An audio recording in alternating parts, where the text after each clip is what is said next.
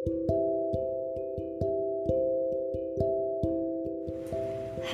Rumpi Sendu, cerita apa aja, ngomongin apa aja, sama siapa, di mana dan kapan pun yang penting rumpi, tapi sendu. Biar syahdu gak kalah sama malam minggu. Apa pun itu, aku sayang kamu. Selamat malam minggu Sobat Sendu, gimana nih malam minggunya? Makin suntuk atau makin gabut? Mending ngerumpi sama aku aja ya biar malam minggunya penuh gibah. Astagfirullah. Nah, malam minggu kali ini kita akan ngobrolin soal teori penipuan atau disebut juga interpersonal deception theory. Siapa nih yang suka nipu? Ayo ngaku. Semua pasti pernah ya, entah karena ingin terhubung dengan seseorang atau karena ingin mendapat perhatian atau karena biar dianggap wah gitu atau karena kepepet, takut dan lain-lain. Yang bahaya mah ya kalau berbohong adalah hobi. Ngerasa ada yang gak lengkap gitu kalau belum bohong. Apa hobi kamu? Berbohong pak? Mantap. kalau aku tuh bohong biasanya ini ya karena lapar jadi kayak di rumah tuh ada makanan enak nah biasanya suka ngambil lebih tuh terus pura-pura nggak -pura tahu pas ditanya siapa yang ngambil ikan tongkol tiga potong besoknya atau pas malam baru ngaku minta maaf tapi nggak sampai yang beli gorengan dua ngambilnya lima sih. Kalau kamu gimana nih? Biasanya bohong karena apa? Atau kamu pernah menipu orang? Nipu perasaan sendiri sering kali ya say. Nah jadi hmm, dalam ilmu komunikasi tuh berbohong ada teorinya. Biasanya teori ini tuh buat menjelaskan kenapa sih orang menghindari tindakan menyakiti orang lain dengan cara melakukan kebohongan dan buat menjelaskan tentang gimana seseorang menyerang orang lain dengan cara berbohong.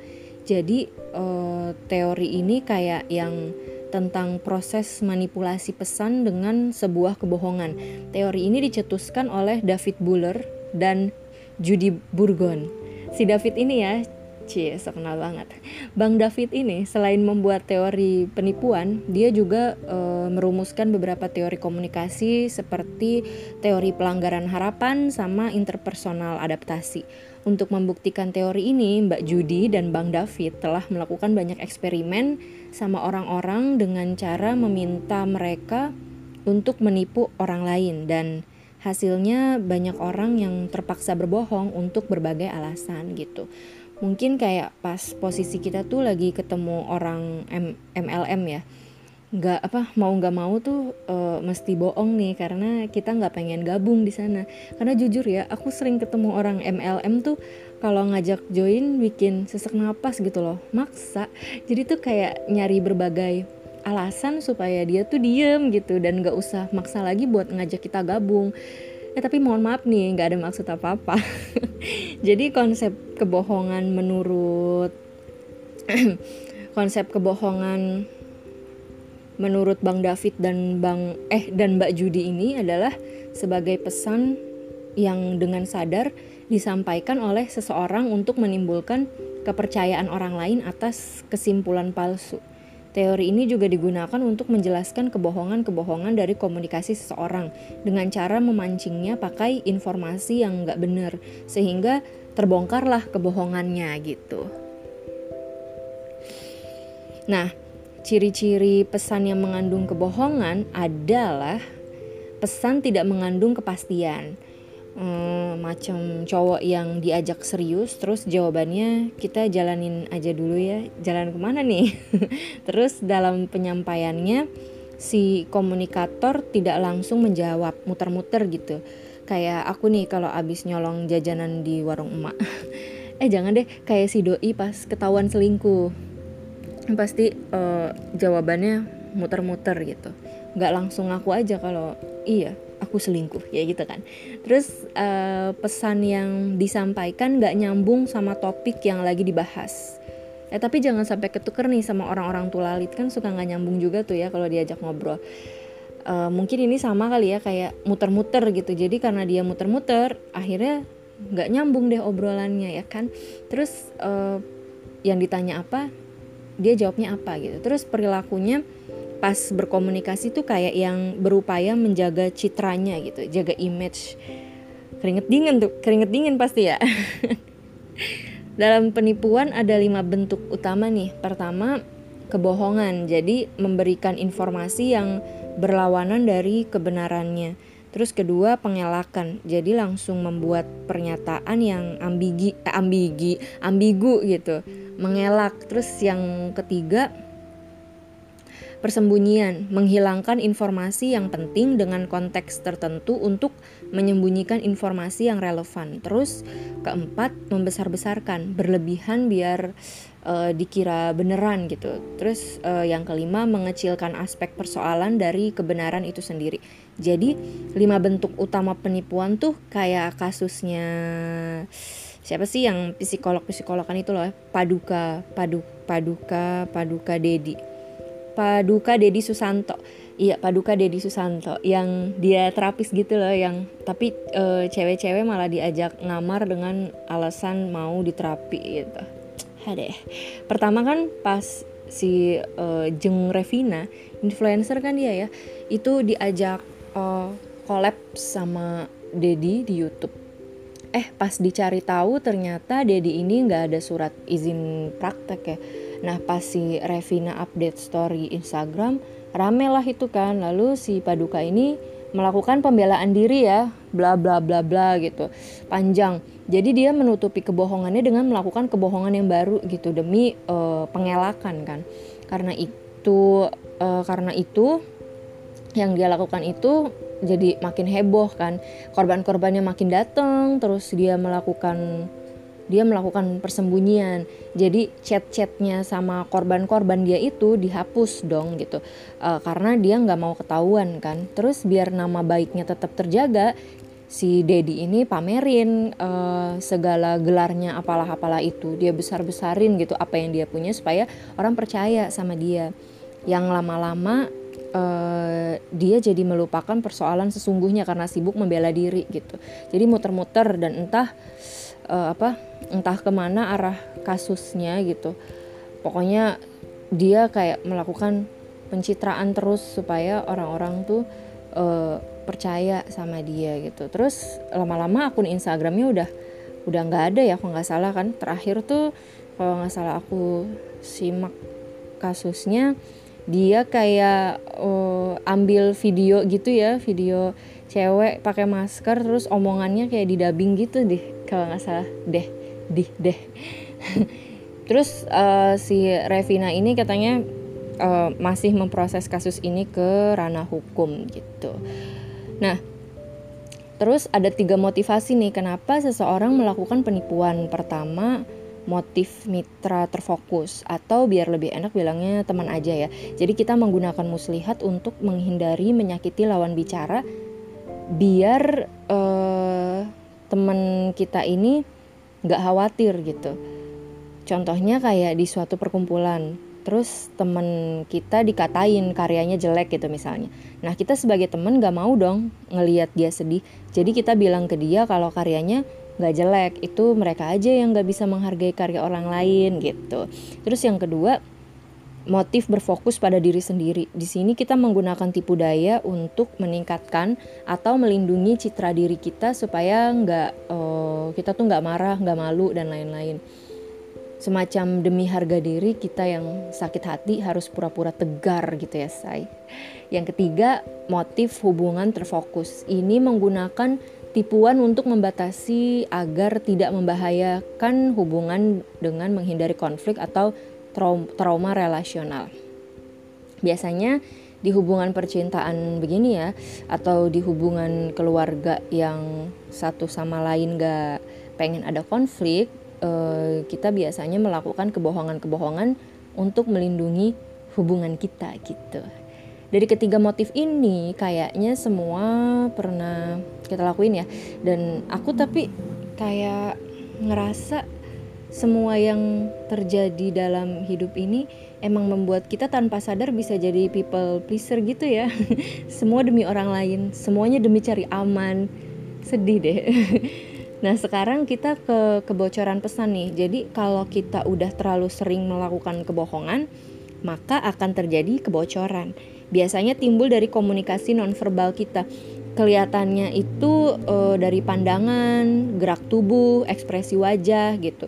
Nah, tapi keberhasilan dari kebohongan itu tergantung dari tingkat kecurigaan respondennya. Karena bohong itu kan menciptakan perasaan bersalah dan keraguan ya buat orang yang baru awal-awal awal-awal bohong pasti uh, badannya gitu gerak tubuhnya menimbulkan kecurigaan lah ya.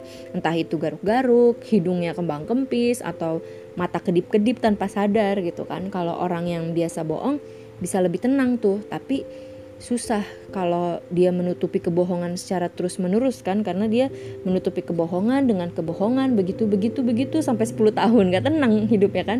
Capek mikir juga gitu wah strategi kebohongan selanjutnya apa nih? Gitu. Teori ini e, berguna buat orang-orang yang sering dibohongin dan pernah berbohong lalu gagal. Tapi sebenarnya natural aja bisa sih, karena kan emang kita pasti pernah berbohong dan dibohongin gitu. Kayaknya kebohongan ini dari kita kecil juga udah akrab gitu kan sama sama kita manusia. Terus buat yang pengen mempelajari nih bisa disimak baik-baik strategi berbohong. Pertama, pemalsuan, kedua menyamarkan atau menyembunyikan kebenaran, ketiga mengaburkan. Terus buat yang pengen curiga karena ditipu orang gitu, karena ngerasa ditipu orang gitu. Kita perhatikan aja gerak tubuhnya, pandangannya dan perkataannya apakah berubah-ubah atau enggak. Terus jangan lupa diputer-puter gitu obrolannya karena semakin banyak seseorang melakukan kebohongan, semakin kelihatan kebocorannya gitu. Dan dalam ekspresi itu ada delapan emosi dasar ya. Kemarahan, ketakutan, kesedihan, kegembiraan, jijik, rasa ingin tahu, terkejut, dan penerimaan. Kalau misalnya lawan bicara kita perkataannya beda sama ekspresinya, kita patut curiga dia sedang menyembunyikan sesuatu gitu barangkali. Tapi e, bisa jadi juga emang dia itu bukan orang yang ekspresif ya, jadi bisa aja mukanya datar gitu tapi dia bilangnya wah keren banget tapi mukanya datar gitu. Ya kan? Uh, terus apa lagi? Udah sih gitu aja. Podcast episode kali ini kayaknya lebih ke sekilas info kali ya. Karena aku yakin sih udah pada tahu tentang ini karena tipu menipu kan emang udah biasa. Cuma barangkali ada yang uh, ada yang ingin mengetahui aja gitu. Kalau ada loh yang namanya teori penipuan antar pribadi gitu. Kayak semacam waktu kasusnya Ratna Sarumpayat itu uh, juga sebagai bentuk dari teori ini ya. Pas Bu Ratna bilang tidak ada penganiayaan itu hanya cerita hayal entah diberikan oleh setan mana ke saya dan berkembang seperti itu gitu kan. Inget dong ya jadi yang tadinya publik percaya terus ada yang enggak percaya juga heboh. Eh lama-lama terkuak juga faktanya dan beliau mengakui dan menyalahkan setan yang entah dari mana itu. Untuk menjaga diri memang paling asik ya nyalain setan. Kira-kira gitu ya. Jadi kita dengan adanya teori ini bisa lebih waspada gitu sama kebohongan-kebohongan yang terjadi di sekitar kita.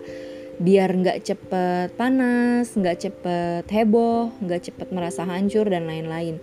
Kita bisa memancing si pembohong dengan kebohongan untuk membeberkan kebohongannya gitu kan. Dan cara kita untuk berbohong seperti yang tadi udah dijelasin. Jadi teori ini bukan untuk meramalkan apa si doi bohong apa enggak, tapi sebagai jembatan aja gitu untuk waspada dan meneliti validit validitasnya. Uh, dan supaya kita juga bisa menelaah nih kira-kira doi bohong karena apa ya? Apa karena untuk menjaga relasi atau untuk menjaga citranya sendiri atau untuk menjaga harga diri kita. Dengan ini kita bisa lebih tenang gitu dalam menyikapi kebohongan saya karena ada strateginya. Terus uh, inget nggak sama penipuan lewat telepon? Nah, uh, teori ini berguna banget buat kita pak buat kita pakai ketika uh, kita menerima penipuan di telepon gitu kan ya waktu itu tuh ada tuh ibu-ibu yang pas ditelepon gitu diputer-puter sama dia sampai akhirnya penipunya itu kesel dan males gitu buat ngeladenin si ibu. Jadi kita eh, nggak uh, pasrah-pasrah banget gitu buat menerima kebohongan. Karena kita belajar menggunakan kebohongan-kebohongan demi membongkar kebohongan orang lain dalam tanda kutip penipuan ya. Tapi intinya kita tetap tetap apa ya tetap harus mengutamakan kejujuran gitu. Karena kejujuran itu lebih menenangkan dari kebohongan. Gak bikin tegang dan dikelilingi rasa bersalah gitu kan. Kayak kita lagi naksir orang terus gimana pun caranya kita lakuin buat dia biar bisa deket sama dia biar dia seneng biar dia ini biar dia itu bla bla bla gitu. Mending nggak usah lah karena cinta sejati tak akan merepotkanmu dengan hal-hal yang merusak seperti itu nak. Cinta itu datangnya natural semakin kita berupaya mendapatkannya semakin kita nggak akan mendapatkannya. Mending kita santai aja gitu. Yang penting kenalan nggak sok jual mahal bertindak apa adanya jujur kalau dia suka atau nggak suka ya itu urusan dia. Ini jenis omongan orang-orang berusia lanjut yang gak menggebu-gebu lagi gitu ya dalam cinta. Soalnya emang sering banget gitu orang pengen mendapatkan sesuatu uh, dengan cara melakukan kebohongan-kebohongan gitu. Padahal ya buat apa? Itu kan cuman cuman ngerusak aja gitu. Kayak kebohongan itu dilakukan untuk hal-hal yang nggak nggak penting gitu. Mungkin penting buat dia ya tapi kalau misalkan dia pikir-pikir juga lama-lama dia ngerasa kalau harusnya nggak ngelakuin hal itu ya kan gitu. Mending kita santai aja. Yang penting kenalan nggak so jual mahal kayak gitu kayak yang tadi udah aku omongin pokoknya sekarang tuh harus lebih fokus ke duit duit duit gitu ya Enggak deh, semakin kita mendewasakan diri, semakin kita tuh sadar kalau segala sesuatu dalam hidup itu sebenarnya biasa aja. Yang paling penting adalah kualitas hidup gitu, kedamaian, ketenangan, kebebasan yang pada tempatnya. Mau sendiri atau rame-rame, menikah atau pacaran sampai tua. Yang penting kita punya kualitas hidup dan untuk mendapatkan kualitas itu kita perlu terus-terusan menjaga diri kita, memilih pergaulan, memilih pola hidup, pola pikir dan lain-lain gitu dan orang-orang yang kerjaannya ngatain orang lain yang nggak sama kayak dia berarti hidupnya nggak asik say dia nggak punya sesuatu yang bisa dia banggain kecuali dengan cara merendahkan atau membandingkan orang lain dan bisa jadi dia sedang melakukan kebohongan untuk menjaga citranya biar dia nggak malu biar dia nggak sakit hati ya kan kayak gitu jadi teori uh, teori apa ini teori penipuan teori penipuan ini sangat bermanfaat untuk kita. Kalau emang kita uh, melakukannya dengan suatu yang bermanfaat. Subhanallah ukti. Mendekati Ramadan aku semakin bijak sini. Terima kasih. Oke, itu dia teori penipuan. Semoga bermanfaat ya. Guna gunakan teori ini untuk hal-hal yang baik, bukan untuk hal-hal yang tidak baik. Waspadalah, waspadalah. Makasih ya yang udah dengerin buat yang pengen cerita soal pengalaman yang mengenai apa pun boleh banget. Kamu bisa DM aku di Instagram @jihansueleh atau di Twitter @jihansueleh atau di Facebook Jihan Sueleh. Sampai ketemu lagi di Rumpi Sendu selanjutnya. Rumpi Sendu cerita apa aja, ngomongin apa aja, sama siapa, di mana dan kapan pun yang penting rumpi. Tapi sendu, biar syahdu nggak kalah sama malam minggu. Apa pun itu, aku sayang kamu. Dadah.